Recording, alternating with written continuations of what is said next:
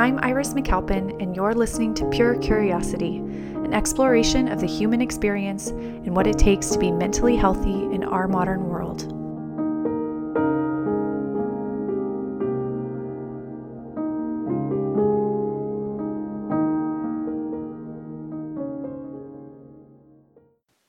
Good morning, Iris. Good morning. Hi, how are you? I am well, and you? Doing good. I'm really excited to be talking to you. This is kind of a, a, detour from my normal subject matter, but I think it's so important that I didn't want to pass up an opportunity to have this conversation with you.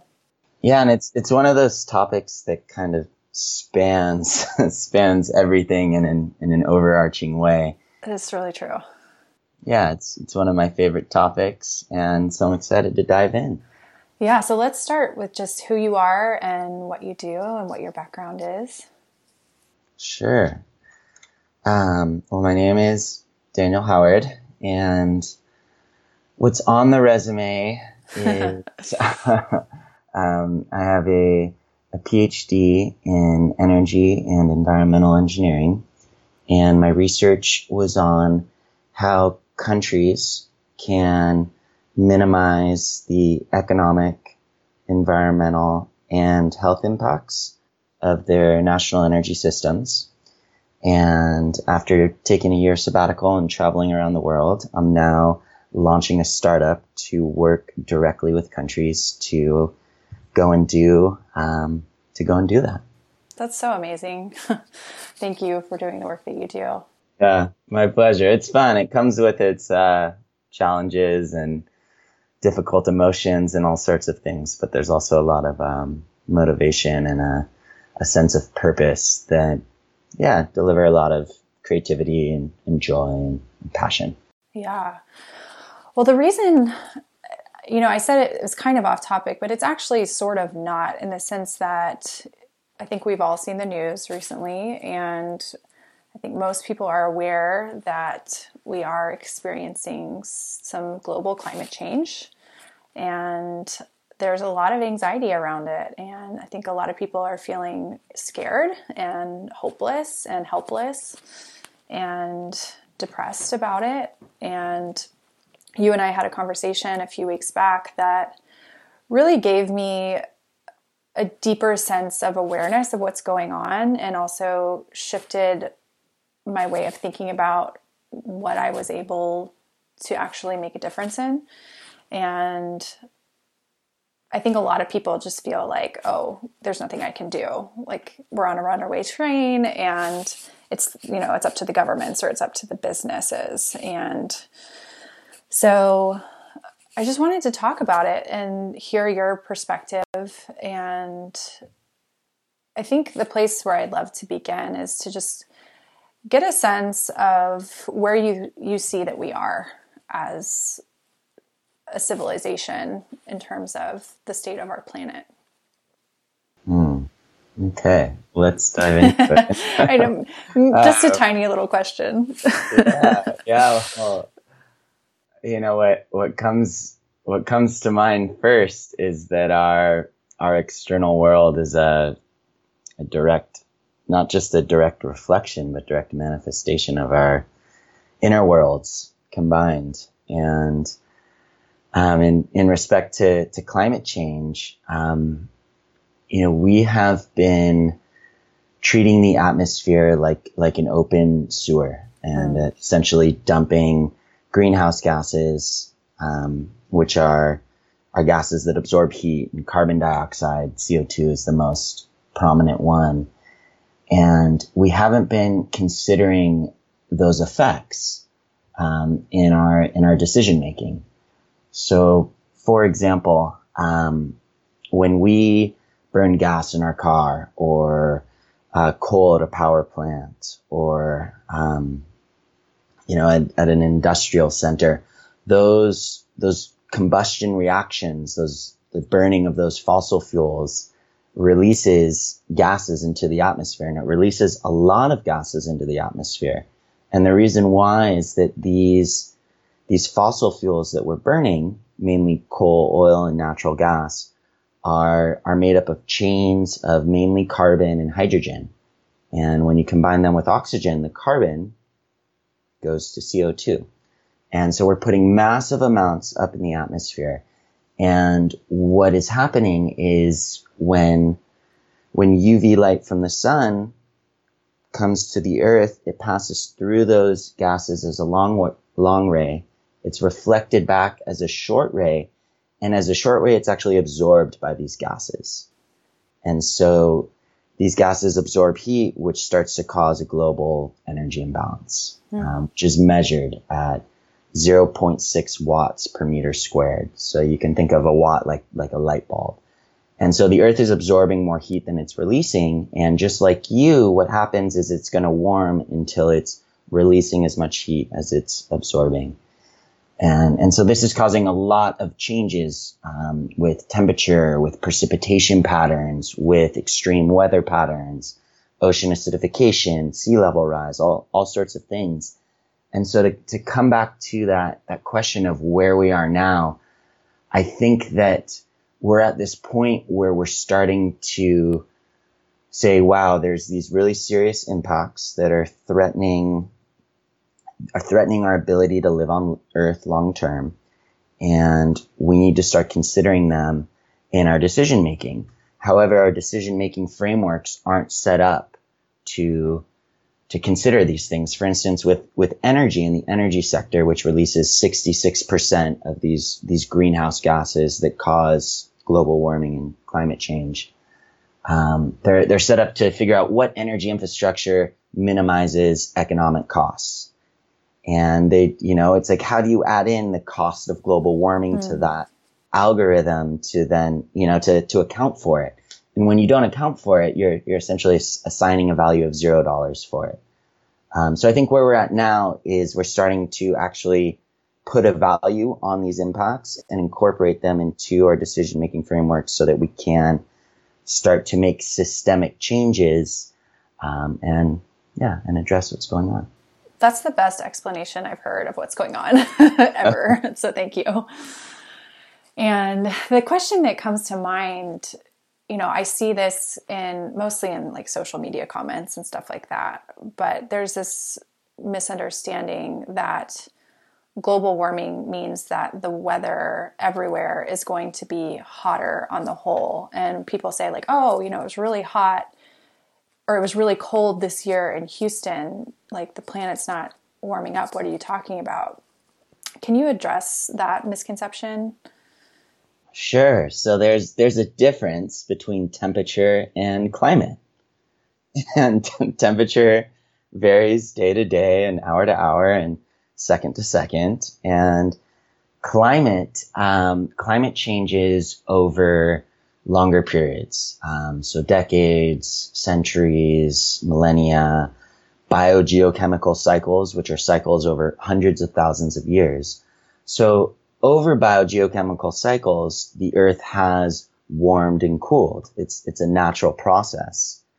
However, the rate at which it's warming now is hundreds of times faster than before. So, so the warming that's happened since the industrial revolution in the last like 150 plus years typically takes hundreds of thousands of years on a natural biochemical site, biogeochemical cycle. Hmm. And so to, yeah, to go back to your question, um, yes, temperature is fluctuating, but our, but our climate and these, the average mean temperature across the whole globe over these periods of years and decades is warming alarmingly fast. And, and it's a direct product of the the anthropogenic or the human made greenhouse gas emissions that are absorbing the heat that's being reflected off the earth and essentially acting as a blanket that's surrounding the earth. So we keep adding gases, which keep adding layers to this blanket that it, that's surrounding the earth and causing an, an energy imbalance that's leading to extreme weather patterns as well as a temperature imbalance that is leading to you know higher higher temperatures, higher average average annual temperatures across the globe. Thank you for explaining that. Yes. Um, the other thing I wanted to ask, sort of at the beginning, I just kind of want to get some of the the detractor stuff out of the way at the beginning and just have you address some of these things that I, I commonly hear. The other one, I mean, I've heard a lot of variations on this, but you know, people say, "Oh, it's sunspots," or you know, it's something else besides this is just a natural process that always happens. We've had ice ages, we've had all these other things. It's not our fault. There's nothing we can do. What would you say to those people? Um, I would say that they are are totally correct, except that their time scale is is incorrect. So yes, the Earth does change, but the types of changes that we've seen over the last couple hundred years historically happen over hundreds of thousands of years. And so it's the rate of change that's alarming and it's the rate of change that that is can actually be measured and attributed directly to the the greenhouse gas emissions um, by by us.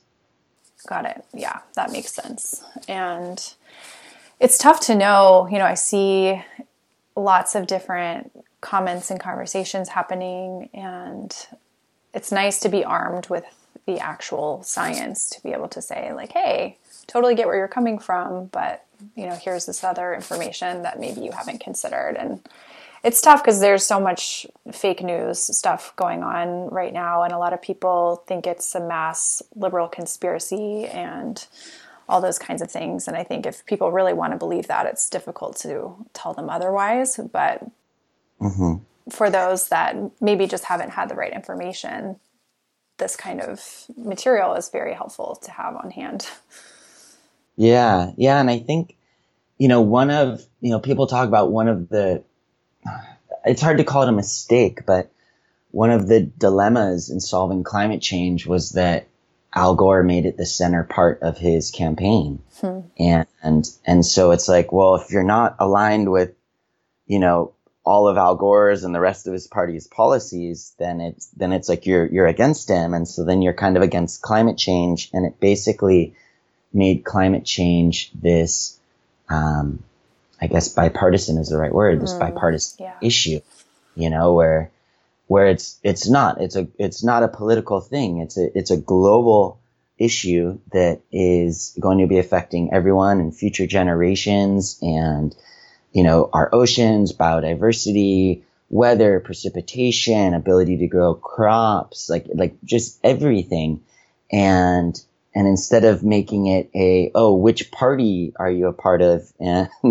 and attributing climate change to one party it should be more of how do we design policy to to for for the greater greater good of of everyone? And and how do we use policy as a way to minimize these catastrophic effects that that ultimately are going to take huge huge portions of GDP yes. to to mitigate and and to to to fix and thus really reducing the amount of money that's available for for all sorts of other things, whether they're Democratic or Republican or whatever types of initiatives are out there. Do you think we're at a turning point where it's going to have to become non political and just a function of being a human being that we all need to pay attention to this? Or do you think we're not quite there yet in terms of at least American politics? Hmm. So I think one of the one of the best advances in terms of understanding and addressing climate change is there's um, an intergovernmental panel on climate change, and it's comprised of hundreds and hundreds of scientists from from over a hundred different countries, and and it's completely science based. And um, currently, I think 53% of the scientists are actually from developing countries mm-hmm. that are are going out and and are studying um, studying climate change in sort of three main segments. The first is like what is the physical scientific basis for what's happening. The second is like what are the impacts, and the third is what are the mitigation and um, yeah, what are the mitigation strategies that that can be taken. And so this this makes it science based, and and I think the science based argument is um, yeah, is really important. I also think that there's a a moral component to it, um, or a, or a human component, and that is, you know, these these changes and effects happen over a, long term time horizon and they're unevenly distributed, and largely these effects are caused by they're caused by greenhouse gases, the majority of which which are released in developed countries, and then a lot of the effects the majority of the effects are going to be felt in developing countries. And so as resources become scarce and food and water prices increase, temperatures increase, precipitation patterns change, things like that, it's, it's the poor that are going to suffer first. And so it, it really is this, yeah, this, this issue, this huge problem that's caused by the rich and will be largely suffered by the poor. Um, I'm very confident we are going to figure out ways to address it. I just think there's going to be probably a tremendous amount of pain and suffering until, you know, over decades until we, we get to a point where things stabilize and that, that the people, the less resources people have to adapt, um, the more they're going to suffer and, and in a lot of cases, probably, you know, a lot of children will die. It's tough to hear that. And I think it's also important that we know what's at stake here. And what immediately comes to my mind is just this wanting to understand what can be done in terms of, you know, for those of us that are not in politics, for those of us that are not running major corporations, you know, I think a lot of people that listen to this podcast are, are people like me who want to be helpers in the world, want to make the world a better place, want to support their fellow humans, and want to understand what their personal impact is and also what we can be doing. And I think one thing that we discussed that I thought was very interesting when you were staying with us a few weeks ago was hmm? this idea there's a lot of fixation right now on plastic and and trash and you were telling us about that being something that is important but also reversible and there are certain other things that aren't reversible. So would you mind kind of talking about that again? Yeah yeah i'd be happy to. Um, so let me let me take a step back and let me describe like this this key impact and then I'll I'll jump into you know ways we can you know we can we can work with it and, and make adjustments. So on average um, we've had about one degree of celsius warming across the earth and based on the greenhouse gases that are in the atmosphere and their half-life which is the amount of time it takes for them to, to decompose um, and and our current emissions, which last year were 40% higher than the year 2000. So oh. things are things are not not improving on that front. Like they're just yeah. starting they're just starting to level off. Um, but anyways, based on that, we're expected to have another half a degree of warming, so about 1.5 degrees Celsius. And if you look on average, it's been warming about 0.2 degrees per decade. Hmm. And, and what the, what this report from this intergovernmental panel on climate change with the hundreds of, you know, top climate scientists from around the world says is if we get to a, a three to five degree warming window, that we could expect a 30% biodiversity extinction of all species. I just every hair on my body just stood on end. I mean, I've I've heard you say that before, but there's no way to make that any less sad to hear. Um, and we're also not there yet, so I have to remind myself of that.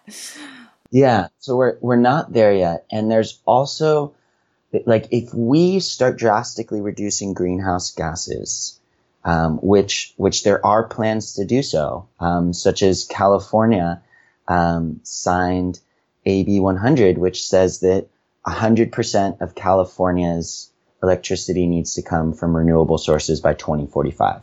Yeah. Um, so and there's I, I think over 100 cities that have made commitments to moving towards 100% renewable energy in the US. So there, there are things happening, and there's a lot of other countries, um, especially in Europe, that are that are leading the way and showing that it's possible and that there's actually a lot of economic upsides to doing so. Um, where where I was going with this is, um, if we start drastically reducing greenhouse gas emissions, then like the, the studies are showing that we should be able to stabilize at a 1.5 degrees Celsius warming. We'll probably go above that and then it'll be able to dip back down below and hopefully we don't go too far above. So what a lot of the reports are, are saying now, which is actually better than I think five years ago, is is that we we have the ability to stabilize, like we have the chance to stabilize if we reduce greenhouse gas emissions enough, and we have the technology to do so. It's just a matter of putting policy in place and then aligning industry and you know essentially everything behind that to to make it happen. So the latest report, which came out um, like six or seven months ago by this, you know, huge panel on climate change, is is actually promising if if we take like big action very soon. Um, so, yeah, there's um, and that kind of leads into your your question on on what can we do. So, um, do you want to do you want to jump in with anything, or should I, well, should I keep running with? This? I mean, what everything you're saying is great. So I don't want to interrupt you too much, but I mean, one thing that you mentioned, well, you mentioned that, you know, certain things are reversible, certain things aren't. And then also that a lot of these products, these sort of quote unquote green products that are reusable, they're only better for the environment if you're actually using them significantly more. So, mm-hmm. you know, if if you're using a reusable water bottle, that is great if you use it a thousand times, but if you only use it a hundred times, the impact of making that water bottle is actually greater than the impact of making a, a plastic cup or something like that. You would be able to explain this better than me, but that was sort of what I was left with. Is that accurate?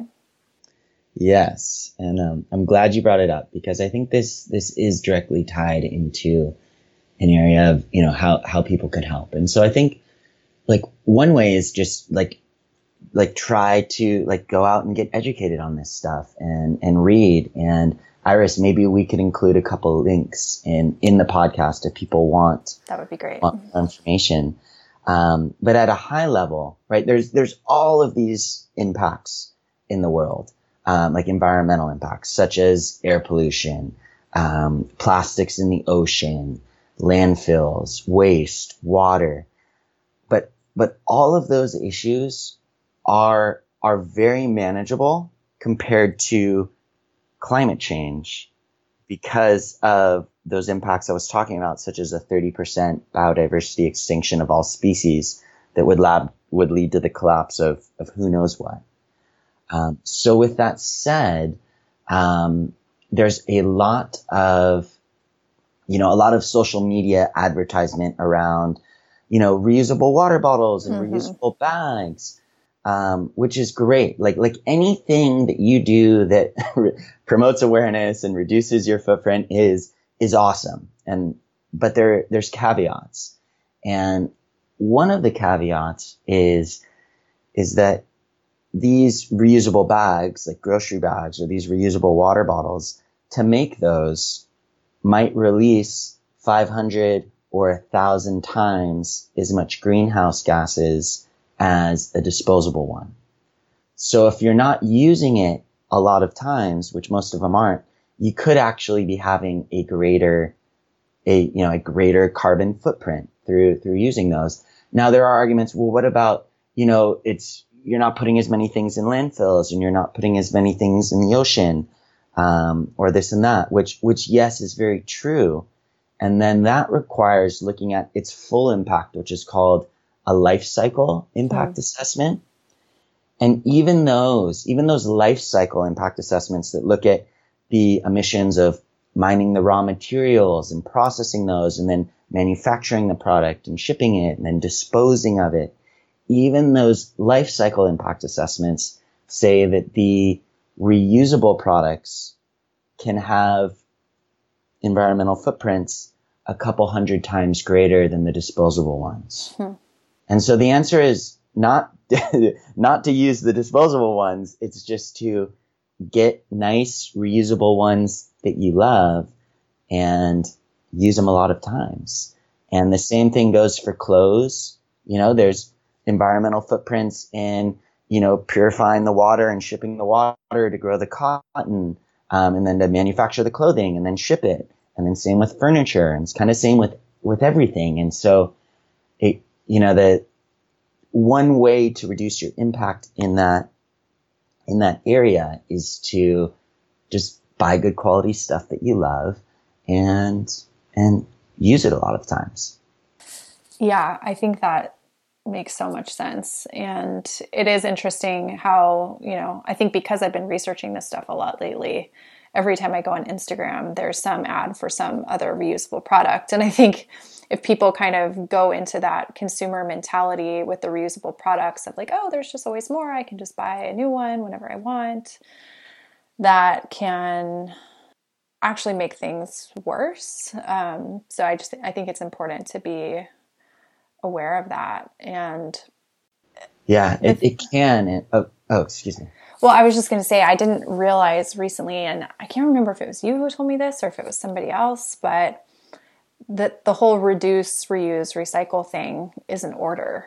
That first you reduce, then you reuse, then you recycle. But this idea that, oh, I can just like recycle it or, you know, I can just buy more, like that mentality has been part of what's gotten us in trouble, I think.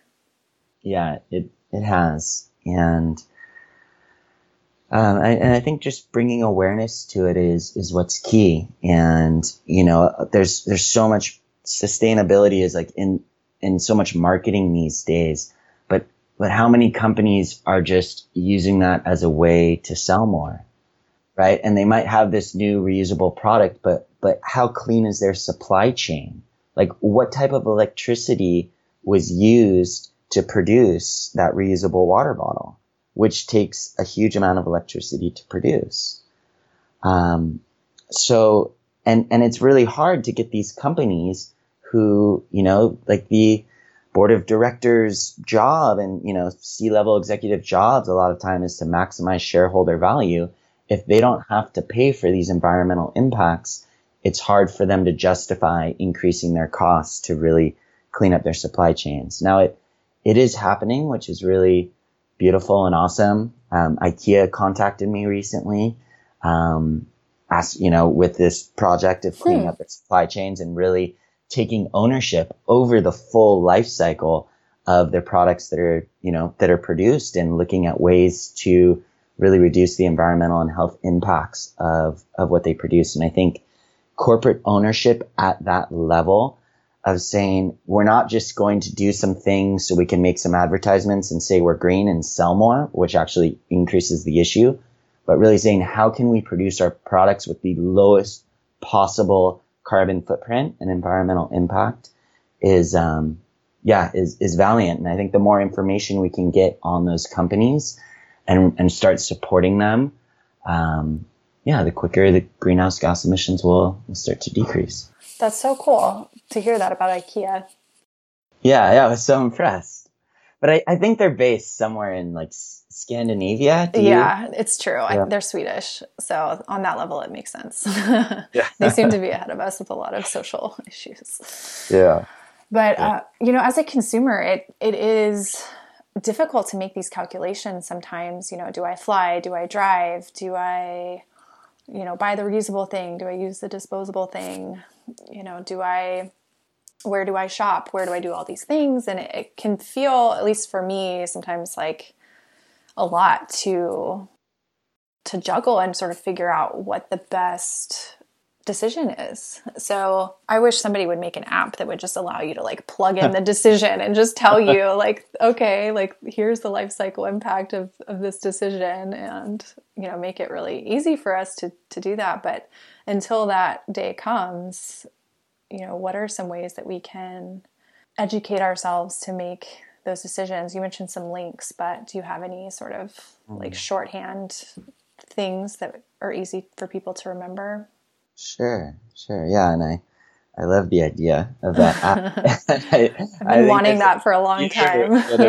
attempted to be made, but without um, widespread success. And um, yeah, so so I've got a way to totally simplify it for you and Great. make it easier, and and that is focus on the things that have a big impact, but take a really small amount of energy or effort to to change. And so in the case of consumers, about 30% of our impact comes from our electricity consumption, or I should say like, you know, just, you know, normal people. 30% from electricity consumption and closer to 40% from transportation.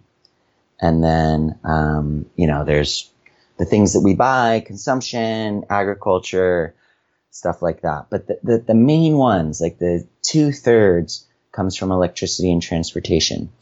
And so one thing that people can do is say, how can I get my electricity from a clean source?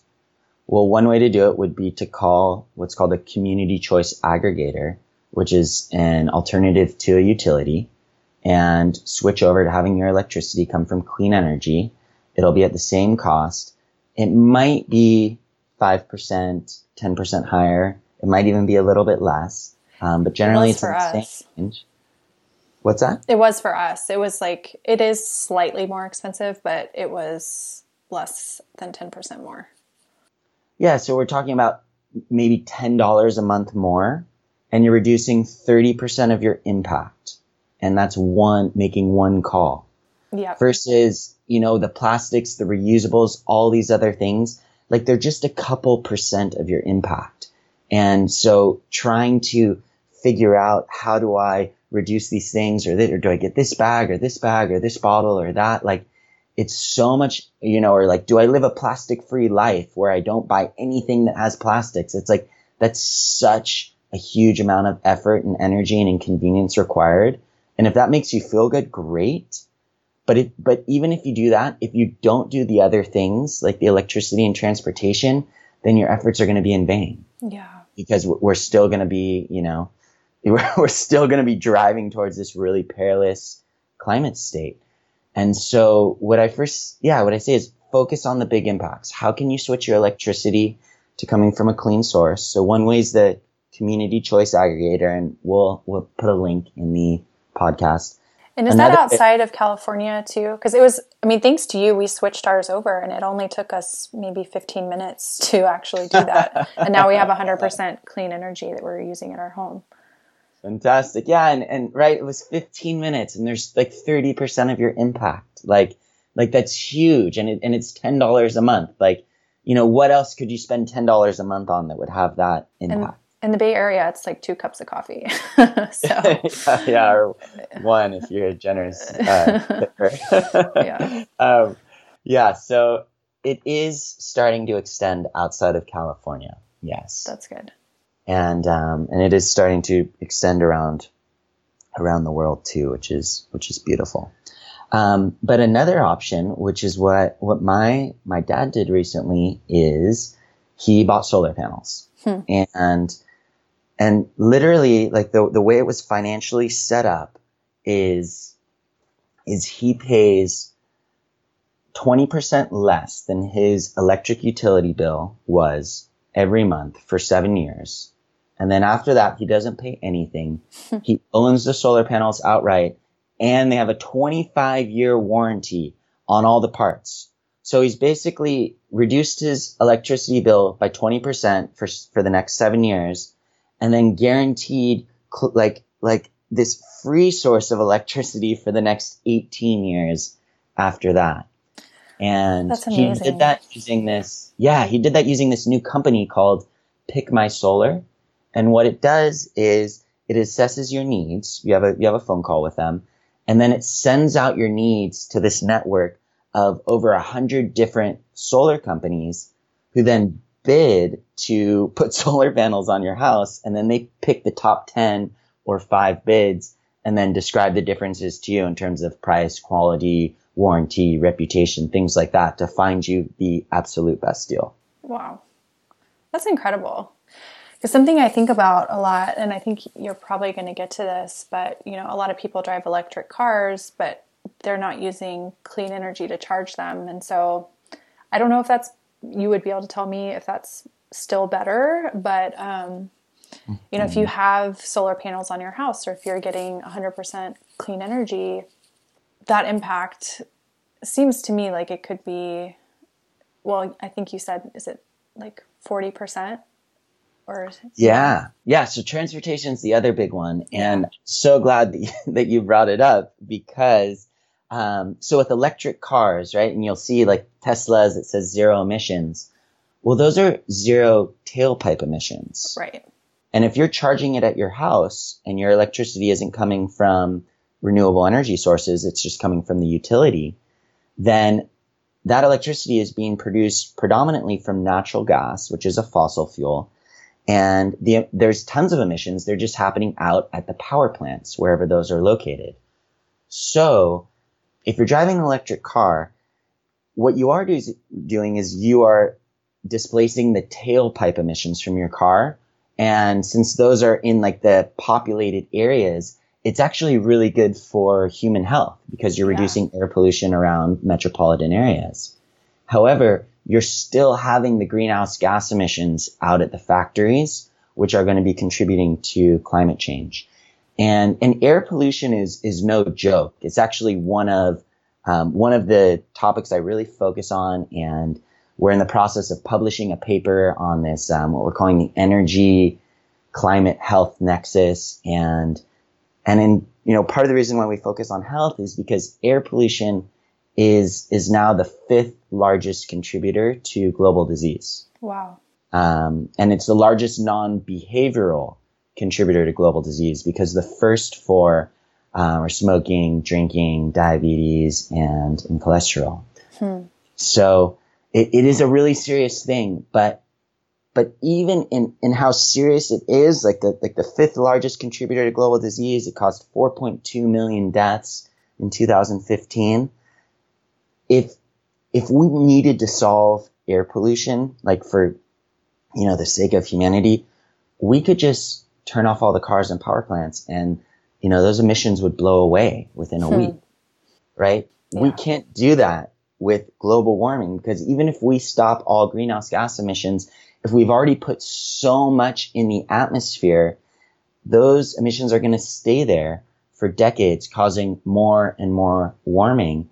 And, and they say that the earth, the thermal inertia of the earth will reach a certain point where instead of stabilizing, which is what it's been doing up in for the last 10,000 years and allowing, you know, civilization to flourish, it'll switch from stabilizing to warming when when things happen like all the ice caps melt, the polar ice caps, and then release these huge deposits of methane that go up into the atmosphere and cause more global warming, which then increase increases, let's say, chemical reactions among plants in the earth. And then that starts releasing more CO2 from the ground. And there's all these potential, um, sort of domino effects that, that could happen. And so that's why I say like there's, there's all these important issues that are out there. But if we don't address the climate one in tandem, there's, there's just going to be huge problems that will, will force all of our attention and money and, and energy away, like, like into solving this thing that could potentially get to an unsolvable state. Now, again, like that's far out in the future and like the new studies are hopeful if we have local, national, and, and global um, alignment in, in solving it.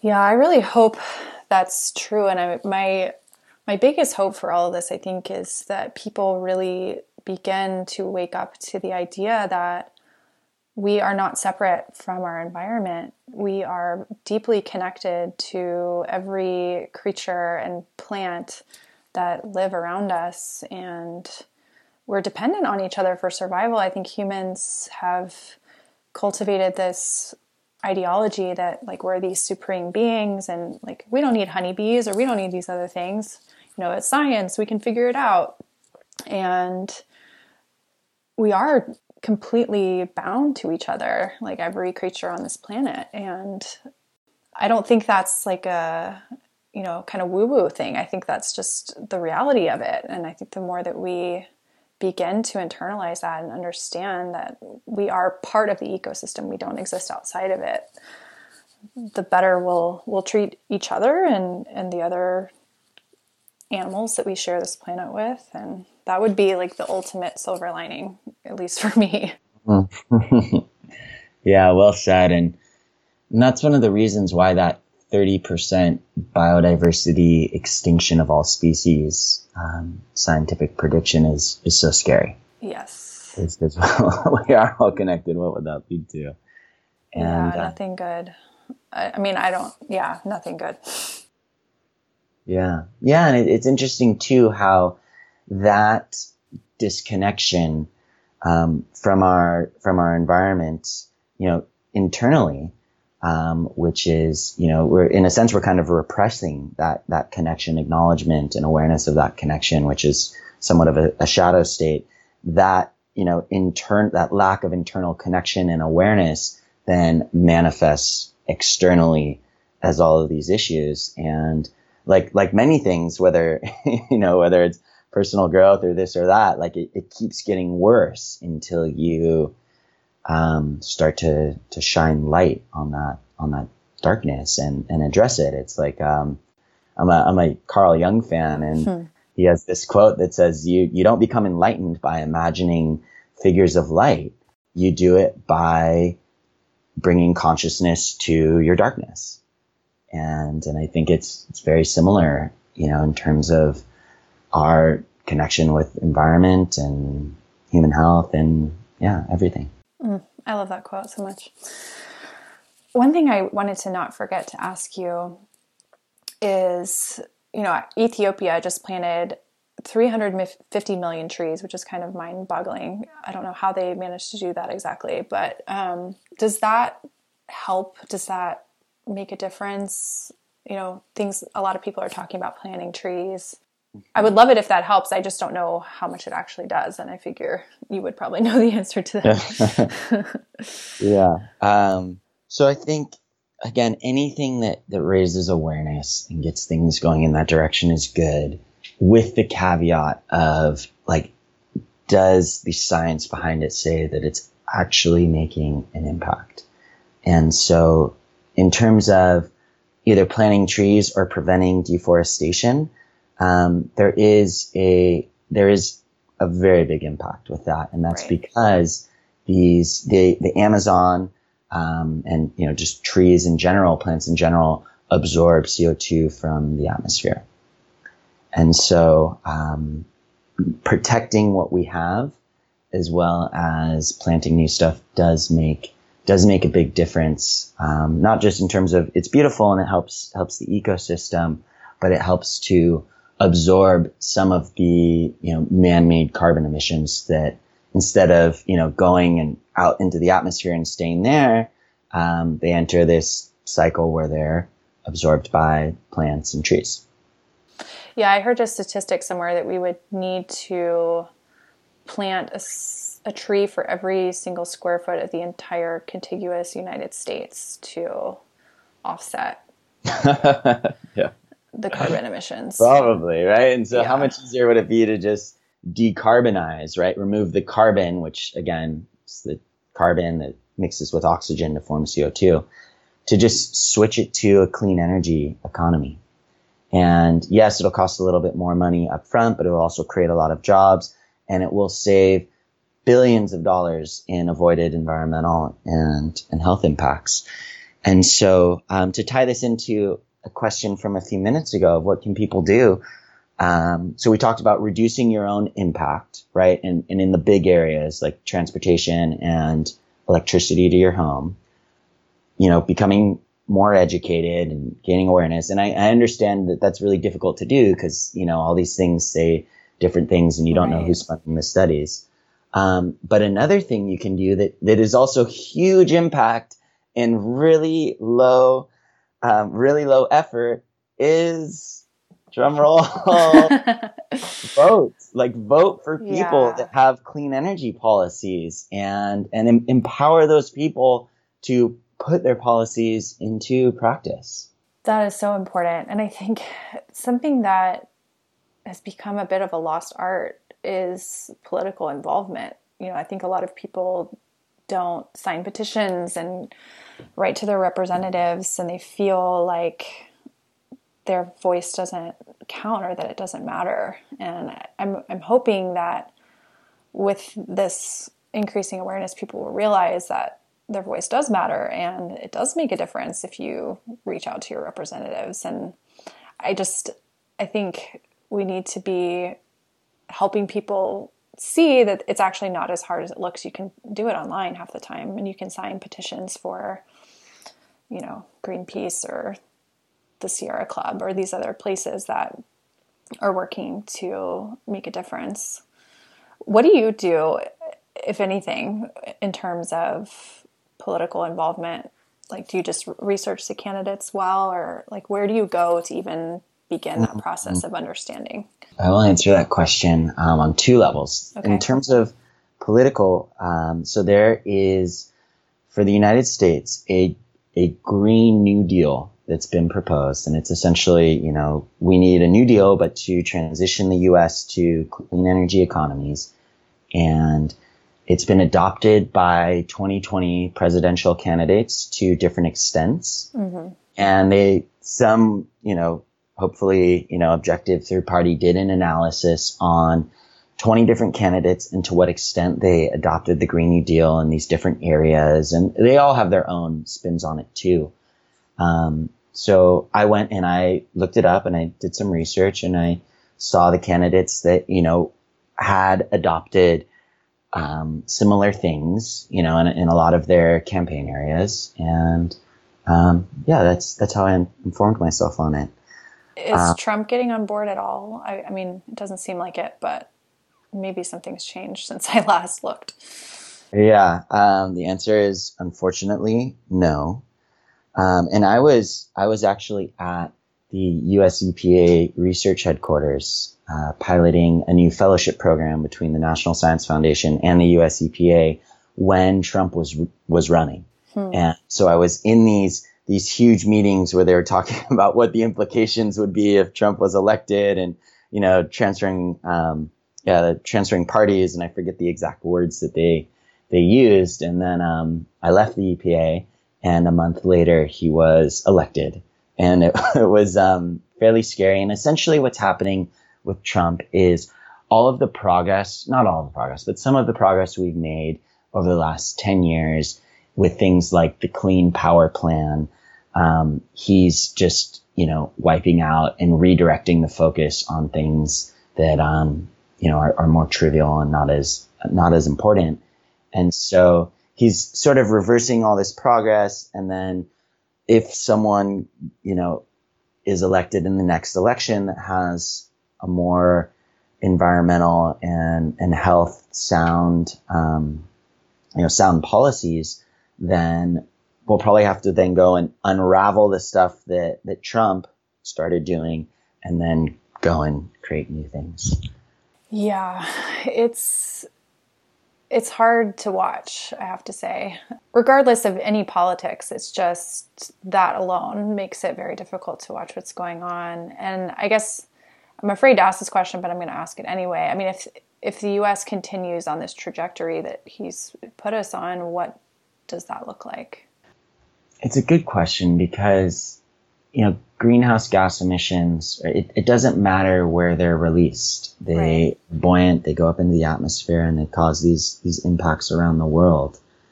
And, you know, these, these impacts can actually be mapped on a country basis. So there's this idea of a, a country level social cost of carbon, which says for each ton of emissions, what is what's that going to cost that particular country in terms of environmental and health impacts? And so we did a study on brazil and, and in brazil it's it's $24 per ton of co2 is like that social cost of carbon for domestic climate change impacts in brazil. And we looked at you know if you consider those costs in energy planning does it justify um, switching to a completely renewable energy infrastructure?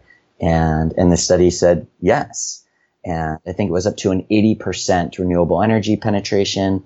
And then the next, getting that last 20%, things that are hard to electrify, like aviation and this and that, it requires a, a slightly higher price, which is still just a fraction of this, of this global price. Um, so in the U.S., there, there will be impacts for sure. And, and there'll also be a lot of global impacts based on each ton of CO2 that's released. So each ton of CO2 that the US releases is having that social cost of carbon in every country around the world. And the sum of those creates what's called the global uh, social cost of carbon. So that is what what's the sum of impacts in in every country around the world. Um, so it's yeah, I mean, it, it's hard to say exactly what it will look like if we continue on this spectrum. I think a lot of countries um, are electing political officials that um, that are um, not ignoring the science behind climate change and are developing policies around it. And so I think there there could be some animosity that develops, and and I think it will just exacerbate the effects because the US is one of the largest emitters of greenhouse gases. It will exaggerate the effects that happen until we, you know, essentially reach a net neutral, net neutral greenhouse gas emissions. And, and if we don't reach that point, then, um, yeah, we, we won't, we won't be able to be here anymore. Yeah.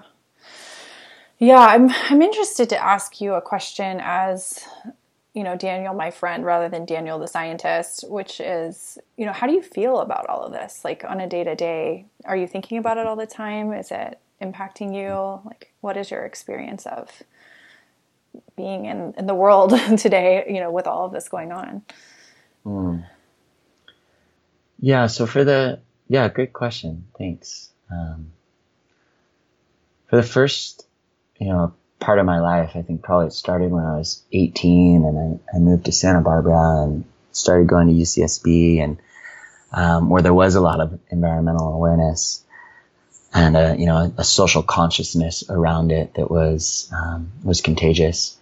And so at first I was all about, okay, limiting my impacts, right? Like I would only use tea bags that, um, or I, sh- I, should say I would only use tea that was loose leaf tea. So I didn't have to throw the tea bag away. And if I went out, I would bring a container in case, you know, I had to take food to go, um, if I went out to a restaurant or I rode my bike everywhere, like, like everywhere. like even when I was living 10 miles away from work, um, you know, there was a nice bike path and I would, you know, bike to work each day. And, um, so it was, it was completely focused on how do I minimize my impact. And then, um, when I decided to switch careers and switch in- industries and go back to grad school to, to study sustainable energy and, and climate change, um, I guess I, I evolved to this point realizing like these issues, like they're systemic issues. They're caused by the system. And Daniel reducing his impact, even if it's to zero or negative, um, you know, maybe that inspires some other people to reduce their impacts, this or that. It ultimately, it's not gonna gonna solve it. And and what what is going to solve it? Well, it's you know, decarbonizing energy systems. It's it's switching electricity industry and transportation over to clean renewable energy. And so then I started to focus on, okay, how do I do that? But I was still biking 10 miles to, right. to the university and to the lab. And I was still, you know, I had these, um, you know, containers in my backpack and all of this stuff. And it was kind of overwhelming me. And then I, I just kind of realized, hey, um, the biggest, the far big, by far the biggest impact I can make is to dedicate my life on how we can, you know, start to fix these issues systemically. And in my personal life, I'll do the things that have, you know, low energy, low effort, and big impact. Um, but I'm not going to worry about it. So yes, I have reusable bags, you know, a couple of them in my car, which I've had for years. Um, but if I like go to a grocery store and I don't like for some reason I left the bag in the house and I don't have it in my car, like I, I don't stress about it. I just get a paper bag and then I use that for some sort of trash bag or this or that, and it's not a big deal. And if I go out and there's extra food and it's, you know, a plastic takeaway box, then it's like, okay, like I, I use the box and then I try to reuse it, you know, on like a beach picnic or this or that or, or whatever. And, um, but I don't worry about it too much realizing that if I was worrying about all that stuff, that's one, that's just like the one or two or 3% of my impact. But two, that the, you know, that this contribution that I want to make to the world goes far beyond minimizing my impact. And in order for me to go out and make this big impact in the world, like that's what I need to focus these brilliant electrons moving around my brain. and so, so I actually, I, I don't worry about it too much. That's amazing. Given all you know, I mean, I, I sometimes I feel like the more you know, the easier it is to worry. But I also think you're probably closer to what's happening than most people, and a lot of us just go on Facebook and see bad news, whereas you're you're getting both sides of it. But I'm very glad to hear that you're able to not stress too much about it. I'm yeah, trying, I'm trying to get also, there myself. I think it's also just an evolution of my own personal development. Like I used to, you know, get frustrated or get angry about things, and that was a great motivator to make change in my life or to make try to make a change in the world. But I realized that like there's there's healthier forms of motivation than fear or anger, and I can still get that same inspiration and creativity and drive um, from you know emotions you know other than than anger or than fear and you know essentially approaching it with this higher level of consciousness. And um, yeah it's it's been nice. I mean sure you know when trump got elected i was like oh you know all, the feelings yeah. come up. And and i think that that's it's a beautiful part of being human. Um, but instead of then you know keeping them there and continuing to react to them and getting pissed off with everything that he did. It was just like, this is the situation. Here's what he's doing. And I'm going to focus on what's the best thing I can do. Hmm. Thank you for that. Very healthy perspective. and I, yeah, that's kind of where I'm, I'm working toward myself because, you know, I was just, I was getting pretty triggered for a while. I'm not going to sugarcoat that, like going mm-hmm. online and, seeing all the worst case scenario type of articles and still seeing people denying that it was even happening. And I got into a place where I was feeling pretty alarmed. And where I am now I I still have some of that. But I think talking to people like you listening you know being part of this conversation helps and continuing to educate myself really helps. And so I'm just so grateful that you were willing to come and, and do this today. It really has been wonderful. Mm, my pleasure. You're the best. Uh, You're so cool. Uh, my pleasure. do you want to hear before we end? Do you want to hear yeah. one thing that, that, was triggering me recently? Yes, and as well, certainly. Yeah. They're not sugarcoating.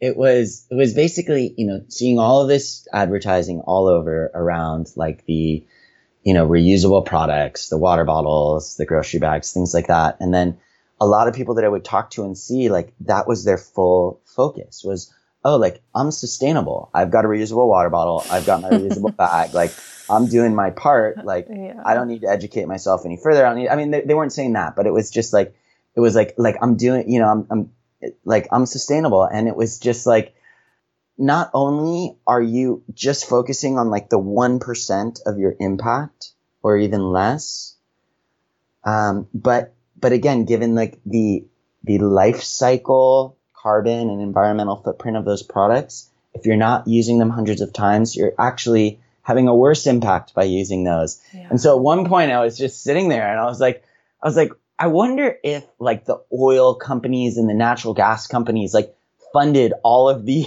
like reusable bags and reusable water bottle issues to like get all the focus on these on like just the sliver, the sliver of the issue and like get people's awareness off like the greater transition that needs yeah. to happen. And, um, yeah, anyways, it was, it was kind of funny, but again, those things are awesome. They promote awareness. Like it, it's part of the transition.